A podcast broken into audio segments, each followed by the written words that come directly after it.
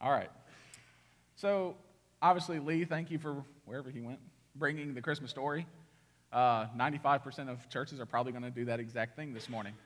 I'm not. Uh, I'm going to do something different. So, I'm glad it was brought because that is what this day is supposed to be about. You know, this is one of the most commercialized days, probably the most commercialized day in this country, but it's not what it was originally supposed to be about. So, it's good to have the Christmas story. But today we're going to talk about what does God want for Christmas? So, one of my favorite things about this time of the year is music. I'm big into music. When I first got saved, I wrote two songs myself. Music is my gift, it's one of the things I do. So, music speaks to me. Two years ago, I heard this song, and it made me think. It had me stop. I actually took it to the jail last year and presented it to the guys and made them listen to it. And didn't do quite the same thing I'm going to do today, but we talked about it. And it still hit me even this year. And so when Dr. Wheeler discussed me possibly doing this, it was kind of obvious we have to talk about what does God want for Christmas. So, Zach, if you'll play it, I want to play this song for you guys.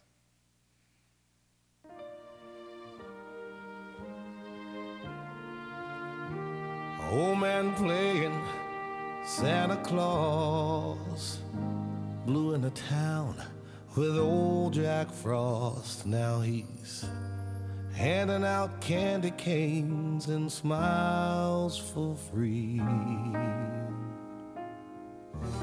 People scurry with their list, rushing around to buy those gifts that will end up wrapped up underneath that tree. I'm sitting at this red light looking at our manger scene, watching snowflakes kiss that baby, and it makes me think. I wonder what God wants for Christmas. Something that you can't find in a store. Maybe peace on earth, no more empty seats in church. Might be what's on his wish list. I wonder what God wants for Christmas.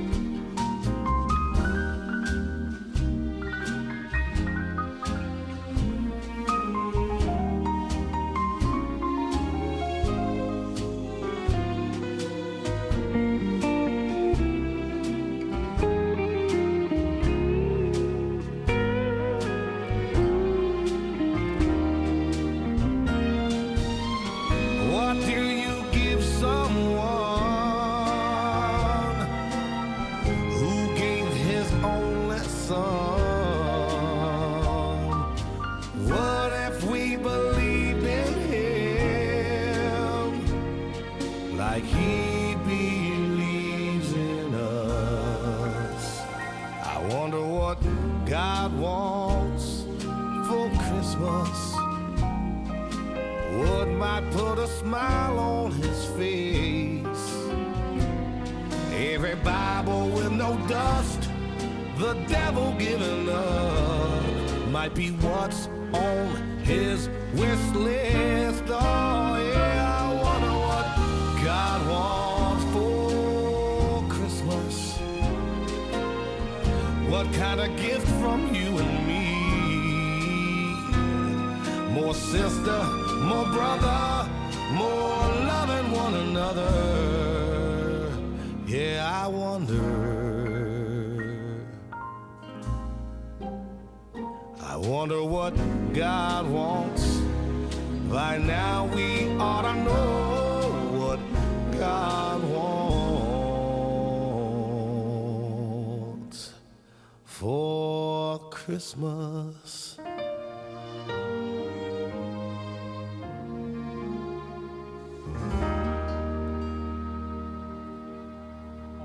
Out a good song, didn't he? I'm sure he hates that song, but some of you from the 90s know he is the lead singer for Hootie and the Blowfish, but it's a good song, right?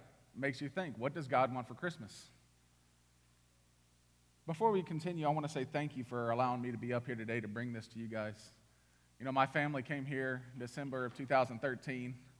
New place, didn't know anybody, and you've welcomed us with open arms. And you've been there for me, supporting me through seminary once I got here, taking over the jail ministry, and now standing in this pulpit. I am humbled and honored to be here today, and I just wanted to say thank you before we continue. And I want to pray about this real quick. Lord God, thank you for today and what this day means.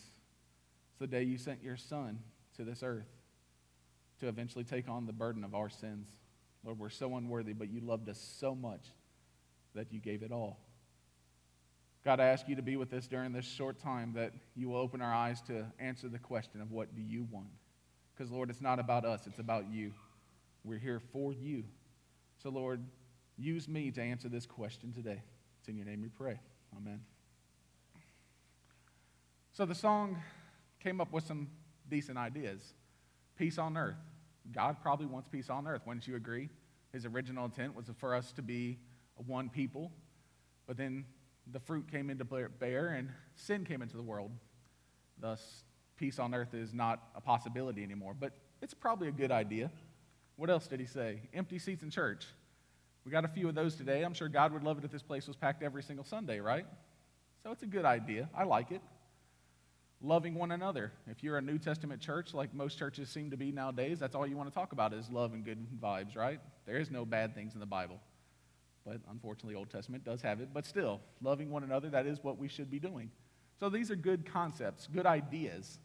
But does it really answer the question of what does God want for Christmas?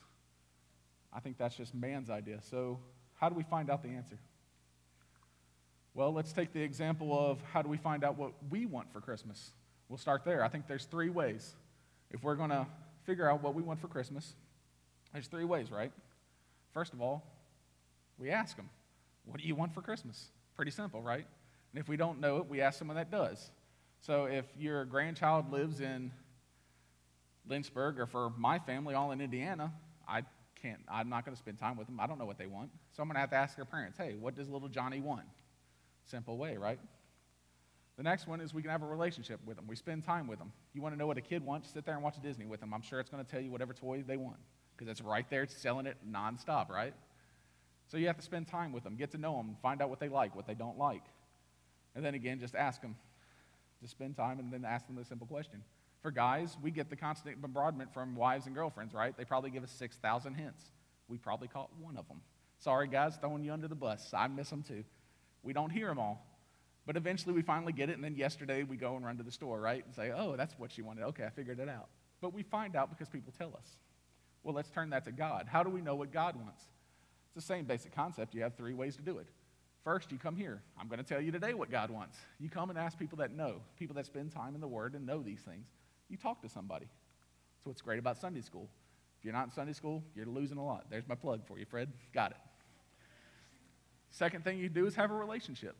How do you have a relationship with God? Well, there's two ways. First and foremost is prayer. I think prayer is the most underutilized tool that God has given us. It is our communication way with God we can speak to him. There's no elaborate way. I don't have to be on my knees down here at the altar. We just talk. Like I'm talking to you now, that is how God wants us to talk to him. We talk with him. He's our Father. He wants to hear from us. And then he gave us this book that we are so fortunate to have because it gives us everything we could possibly want. You know, the, a lot of the stories we read in the New Testament, they had the Old Testament, but they didn't get the New Testament. So if you want to know what God likes and don't like, look at the Old Testament. He's going to tell you pretty quick what he doesn't like, what he does like. You want to learn about how churches run? Look at the New Testament. It's all right there for us. We have the two tools. We just have to use them. So, if we want to answer this question today, what does God want for Christmas? We're going to follow what I just put up there. First, let's pray about it. Lord God, I ask that you open our eyes to scripture that tells us the answer to the basic question of what you want. Lord, show us and open our eyes that we can understand what you are wanting from us and what we're supposed to do with our lives. It's in your name we pray. Amen. Pretty simple. We pray the prayer. Now let's look at Scripture. Josh, I'm sorry. We're going to have a lot of different scriptures. I'm going to jump around. I know you hate it, but we're going to jump around a little bit today. But they're all going to be up there so y'all can see, so you don't have to worry about flipping your Bibles. So if you're going to answer the question, what does God want for Christmas? A logical place to start is going to be in the very beginning, right? Genesis. So look, let's look at Genesis 1 26 and 28. You know, I'm going to read from the NIV because I'm kind of a dumb guy. I need something that's simpler, so I use NIV. Then God said, Let us make mankind in our image, in our likeness, so that they may rule over the fish in the sea and the birds in the sky, over the livestock and all the wild animals, and over all creatures that move along the ground. So God created mankind in his own image. In the image of God, he created them, male and female, he created them. God blessed them and said to them, Be fruitful and increase in number, fill the earth and subdue it, rule over the fish in the sea and the birds in the sky, and over every living creature that moves on the ground. So, a few weeks ago, Zach brought us something similar to this. He was talking about the cosmos, the stars, and all the wonderful creation God has. We see the glory of what He does. I'm not a big science guy, but even I can look at pictures from the Hubble and say, wow. I mean, you look at the cosmos, and Jeff showed us that video months and months ago where Earth is like this and everything else is this big, and it's like, wow, how that's a grand design. But it says here that God made us in his image. So if we're made in his image, obviously we have more importance than anything else because that's his design. Look, look around us in Virginia.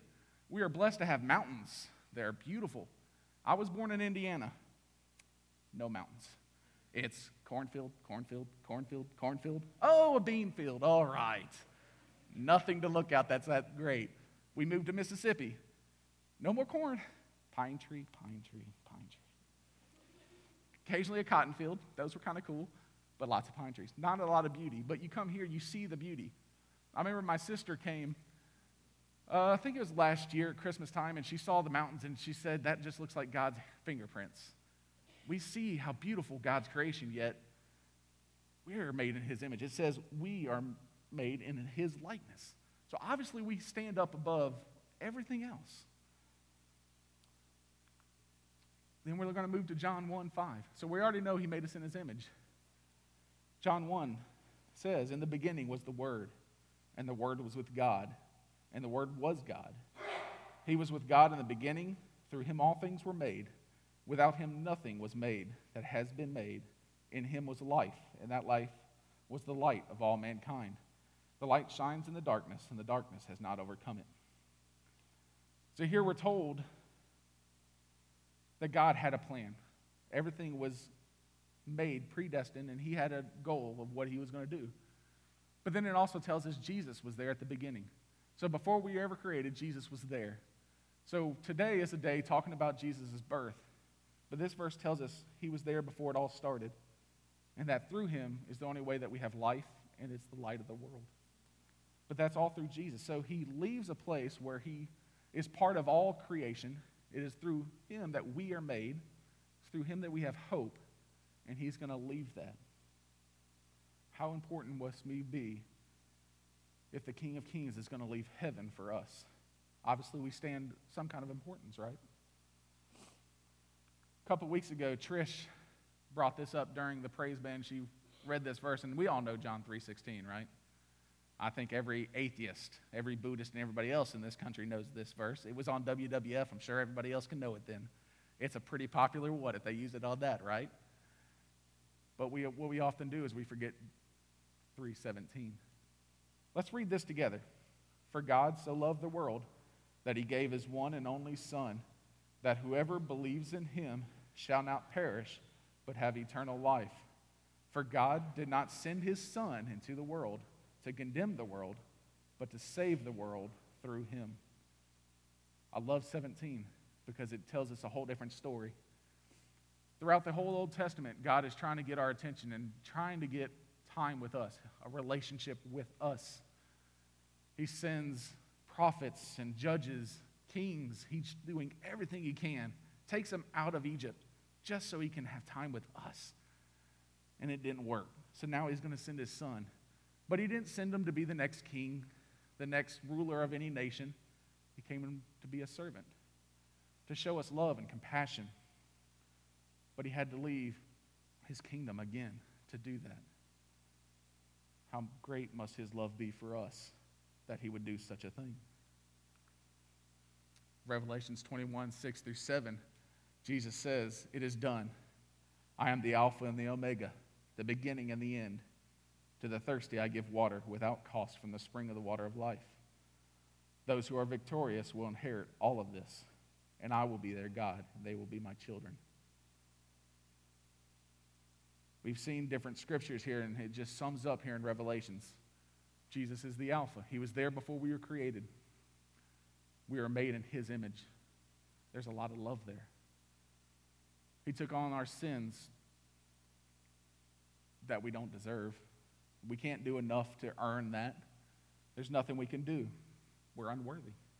But He loved us so much that He came to earth to take on the sins of the world, defeat the grave, so that we would have a way to heaven. So if I ask you the question of what does God want for Christmas, it should be pretty clear, shouldn't it? It's us. Throughout everything that this Bible talks about is it's constantly talking about how God can get us in relationship with him. But the key word is relationship. See, there's faith, which is very important. You can't have a relationship without some kind of faith. But we have to have a relationship. Matthew 7, 21 through 23. This, this is the scripture that broke me down. My mom and dad had me in church from the day, probably a couple days after I was born. I don't really know. I'm sure mom didn't have me out long. She probably dragged me with 6,000 sweaters on straight to church right away. It's probably why I wear shorts all the time now, is because I can't stand having all the clothes. But I know she took me to church right away. So faith was pretty easy concept to understand. I believed for 30 years, I believed in God, and I would have said, if I die tomorrow, I'm going to heaven. But then this scripture came up, and I realized I was destined for hell because I didn't have a relationship. Let's read this Matthew 7 21 through 23. Not everyone who says to me, Lord, Lord, will enter the kingdom of heaven, but only the one who dies, who does the will of my Father who is in heaven. Many to me will say on that day, Lord, Lord, did we not prophesy in your name? And in your name drive out demons, and in your name perform many miracles, then I will tell them plainly, I never knew you. Away from me, you evildoers. I don't know about you guys, but that floored me. I don't know about y'all, but I've never cast out any demons. I hope I never have to either. I'm just going to be honest, that might freak me out a little bit. But I have professed in his name, told many people growing up, you know, different things. Sex without marriage is not right, because that was big in high school. Preached it all the time. So I kind of felt like these guys. I prophesied in his name. But then it says in that last verse, Then I will tell them plainly, I never knew you. Away from me, you evildoers. See what this verse is saying is that faith is not going to save you. You have to have that relationship. At the beginning of this, we talked about how do you have a relationship with God? The answer is simple. You have to be reading your Bible and you have to be praying. Coming to church on Sunday is great. I hope every single one of you are here every week next year. But if your goal is to come to church on Sunday and think you're good, you're good and you got your Jesus fix, it's not going to work. That's what the Old Testament people thought. Hey, if we listen to them, you know, once in a while, we'll be okay. But what happened? Look at the judges. They were good for a little bit. They decided, okay, we got our we got our Jesus fix for the day, and then what happened? Everything went bad and they had to cry out again. It hasn't changed. Nothing's different today. Jesus and God want a relationship with us. I went a little faster than I wanted, but I'm going to stop. And I want you guys to think about that. Do you have a relationship with Christ? It's the only way you're getting to heaven. It's clear in Matthew 7 that that's what he wants. God wants us. He wants you and me. He wants a relationship with us where we're praying and telling him about our day, whether it's good or bad. You don't have to pray and just talk about the things that are going wrong. He wants to know about everything. So, are you in a relationship with God? Fred, you can go ahead and come up.